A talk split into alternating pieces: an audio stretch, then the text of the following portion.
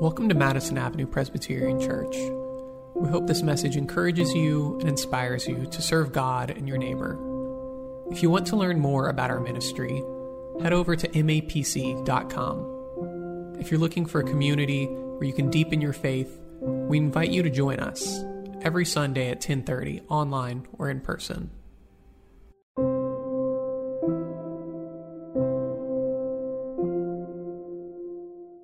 Our New Testament reading today comes to us from the Gospel of Matthew, the 14th chapter, beginning with verse number 22. Listen once again to the Word of God.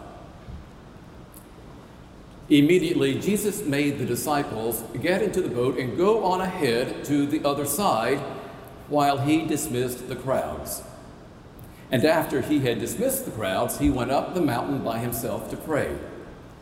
When evening came, he was there alone, but by this time, the boat, battered by the waves, was far from the land, for the wind was against them. And early in the morning, he came walking towards them on the lake.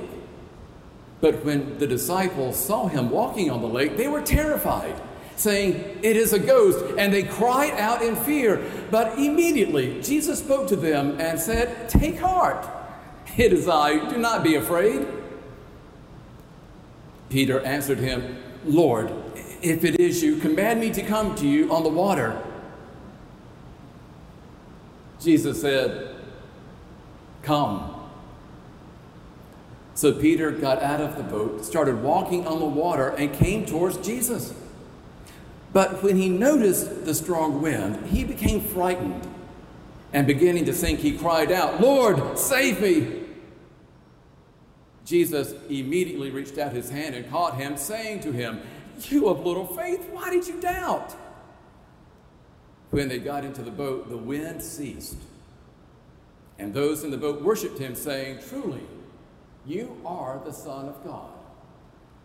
This is the word of the Lord. Thanks be to God. Amen.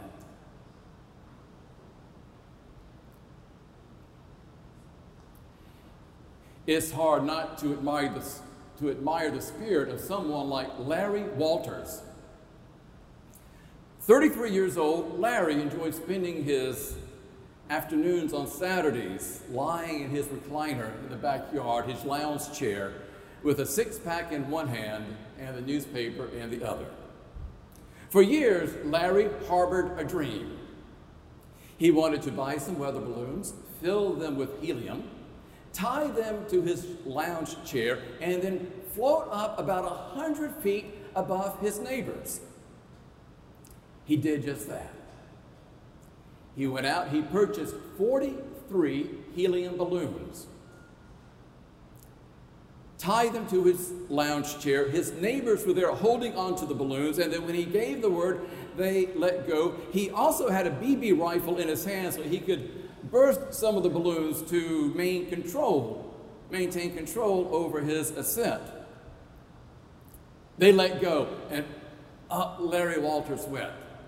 Now, his desire was to go 100 feet in the air. Well, Larry did go 100 feet. Larry Walters was soon spotted by two commercial airliners on its way to 16,000 feet. Eventually, Larry made it back down to the ground safe and sound, even though he got entangled into some electrical lines. Would he do it again, the reporters asked? No. Was he scared? Yes. Well, why did you do it to begin with?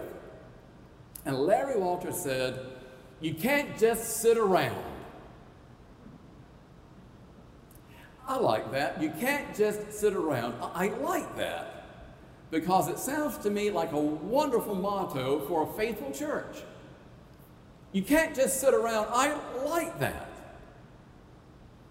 Because in this morning's scripture passage, that seems to be the challenge that Jesus is issuing to all of us. You can't just sit around. After a long day of preaching and healing and teaching, Jesus needs some time to himself. He tells his disciples, Get in the boat, Go to the other side of the Sea of Galilee. And they did just that. They got in the boat and they started to make their way across the sea. Jesus went away by himself to pray and to meditate. Uh, Matthew says, however, the boat, battered by the waves, was far from land, for the wind was against them. It's a blustery night, a night filled with danger, terror. Will they make it to the other side? Uh, will their boat capsize? How will they survive? Will they drown out there in the middle of the Sea of Galilee? Uh, do you think they ever ask themselves out there, what in the world are we doing here on a night like this? I would have. If I had been in that boat and the wind and the waves were turbulent, I would have said, Why am I out here? And the answer is, Why are they out there? Because Jesus sends them out there. Do you recall what the sea symbolized in the ancient world? Chaos, danger, threat, death. It would have been a lot safer for the disciples simply to wait on the beach, to pitch a tent, to sit there and wait for Jesus to finish praying and come back to them. But Jesus tells them, go to the other side. Uh, there are people over there there are people over there who do not know they are loved by God. Uh, there are people over there who are searching for meaning in their life. Uh, there are people over there who are hurting, who are ill, who are broken. Uh, go to the other side, Jesus says. Wait a minute, what, what's that in the distance? Uh, it's Jesus. Jesus is walking on the sea. Jesus is the Lord of all creation and he is taking a stroll over the chaotic forces that threaten to divide, frighten, and kill God's people. Do not be afraid, it's I. That's what Jesus tells the church. When the church goes out onto the stormy seas of mission and service, do not be afraid, it is I. That's what Jesus tells the church when we are afraid of what might be, when we are afraid of what might come, uh, do not be afraid. That's what Jesus says to us when we are battered by the winds of complacency and the waves of doubt. Do, do, do not be afraid. It is I. I'm here. Peter responds, Lord, if it is you, command me, and I will join you out on the water. Jesus says, Come. Now, Peter's not being foolish or reckless or ridiculous or impulsive. He waits. He waits for Jesus to issue the invitation Come. And Peter gets out of the relative security of that little boat. He, he gets out of his comfort zone because he was a fisherman, you remember, and he walks towards Jesus on the water. He walks amidst the powers of darkness and death. He does it. I mean, Peter actually does it. And then a moment later, he begins to falter. He has doubt. He is afraid. The wind is blowing. He begins to sink. Lord, save me. And Jesus reaches out his hand and pulls him up out of the watery chaos of death. Larry Walter says, You can't just sit around. But of course, we can.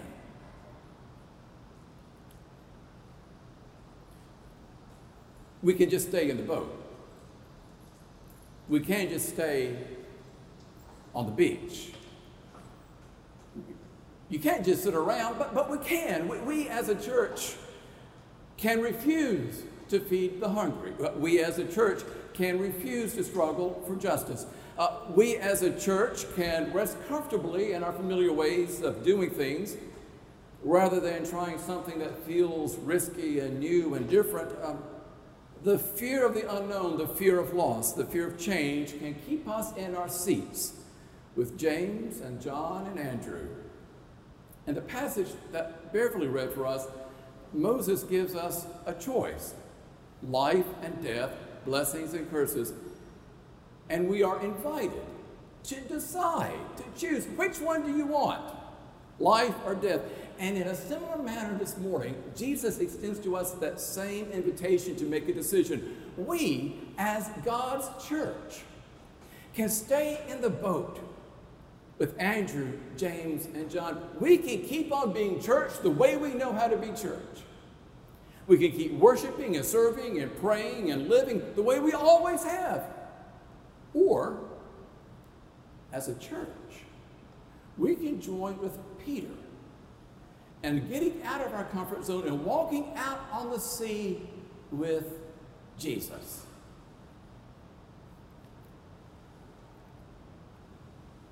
What do you want to do? There is no manipulation, there is no coercion in the gospel. What, what, what do you want to do? Do you want to stay in the boat where you're comfortable and safe because you're a fisherman? You, you know how these things work, you know what church is like. Or can you see Jesus out there? And with that big grin on his face, he's saying, Come, come, join me out here. Come, come, join me out here amidst the chaos and despair of human existence. Come, join me out here as we go to the other side to engage more people, to tell others about the good news of God's love and claim upon their lives. Jesus blesses the church that leaves the port and sails out into open seas. Jesus blesses the church that strives to get to the other side. Jesus blesses the church that gets out of the boat. And it's amazing. It's amazing what a church can do when it ventures out of its comfort zone to do the unexpected. When a church risks falling on your face or looking stupid or sinking into the waves. What do you want to do? Do you want to be in the boat with James, John, and Andrew? Or do you want to get wet and splashed by the waves and trying to reach Jesus? In the book Practicing Theology, Gilbert Bond describes his church in the Chicago area, uh, First Church of the Brethren. It's a congregation that sits in an impoverished neighborhood in 1968 after the riots erupted in response to the assassination of Dr. King. Capital investment pulled out of the neighborhood. They left and they never went back. 250,000 people did not have a single bank, savings and loan, or credit union to help them build up the capital they needed to rebuild their neighborhood. In the 1980s, federal programs for helping impoverished children were slashed. But the administration also, Bond reminds us, made available to the poor and the hungry uh, surplus agricultural commodities. And First Church of the Brethren offered to be a site where people could go and pick up these commodities powdered milk, processed cheese, cornmeal, honey. The church dwindled down to about 60 members, and 10 of those members maintained this ministry to the hungry and the poor.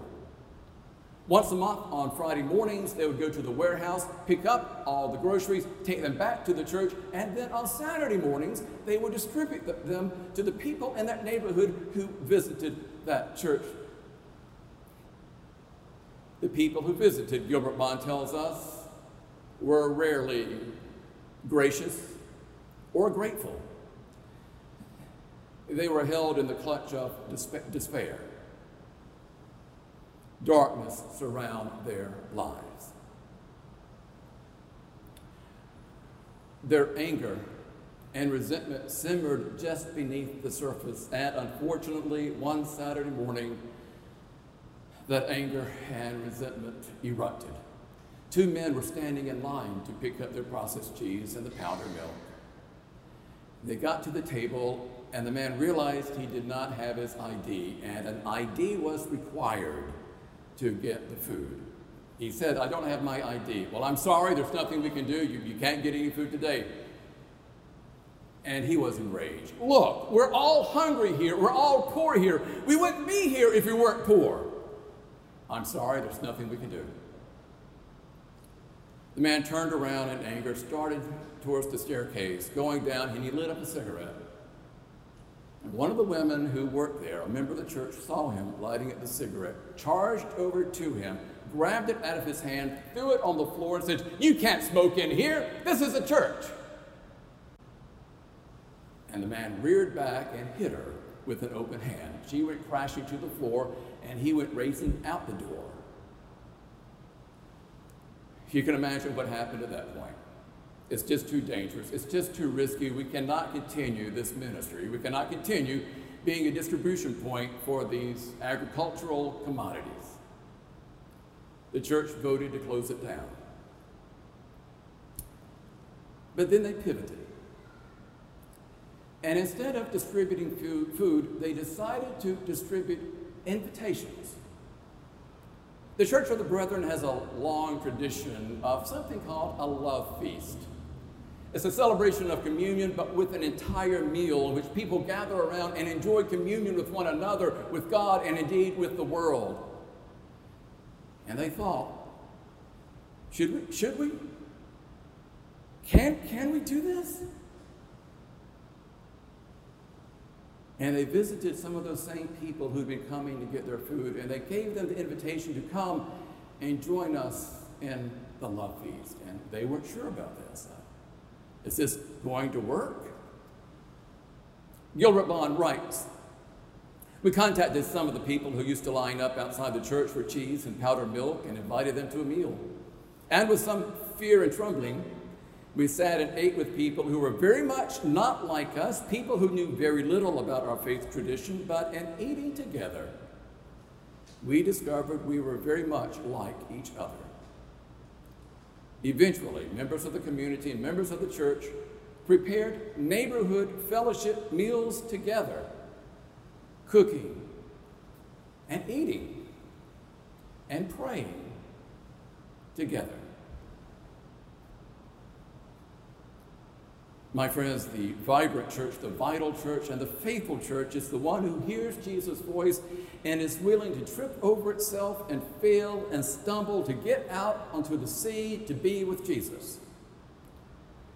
The faithful church is the one who's willing to risk going into the stormy seas of threat and danger and chaos to serve Christ as faithfully as possible. Of all human organizations, the church is the one the church is the absolute one that should never, ever fear losing its life and security. It should be the absolute one willing to risk mistakes and failures, for we are the ones to whom Jesus comes and extends his hand and lifts us up out of the water when we're feared that we're drowning. Come. Come, Jesus says. And if we start to drown, I've got you. Don't be afraid. The church is not about coercion or manipulation. Christ does not put us on a guilt trip to do this or that. We can continue being the church as we have for 2,000 years. We can continue now the way we've been doing for generations. We can keep on worshiping God and loving God and serving God, praying to God, talking with one another, doing the things we do in the community the way we have been doing in a familiar way. Or, or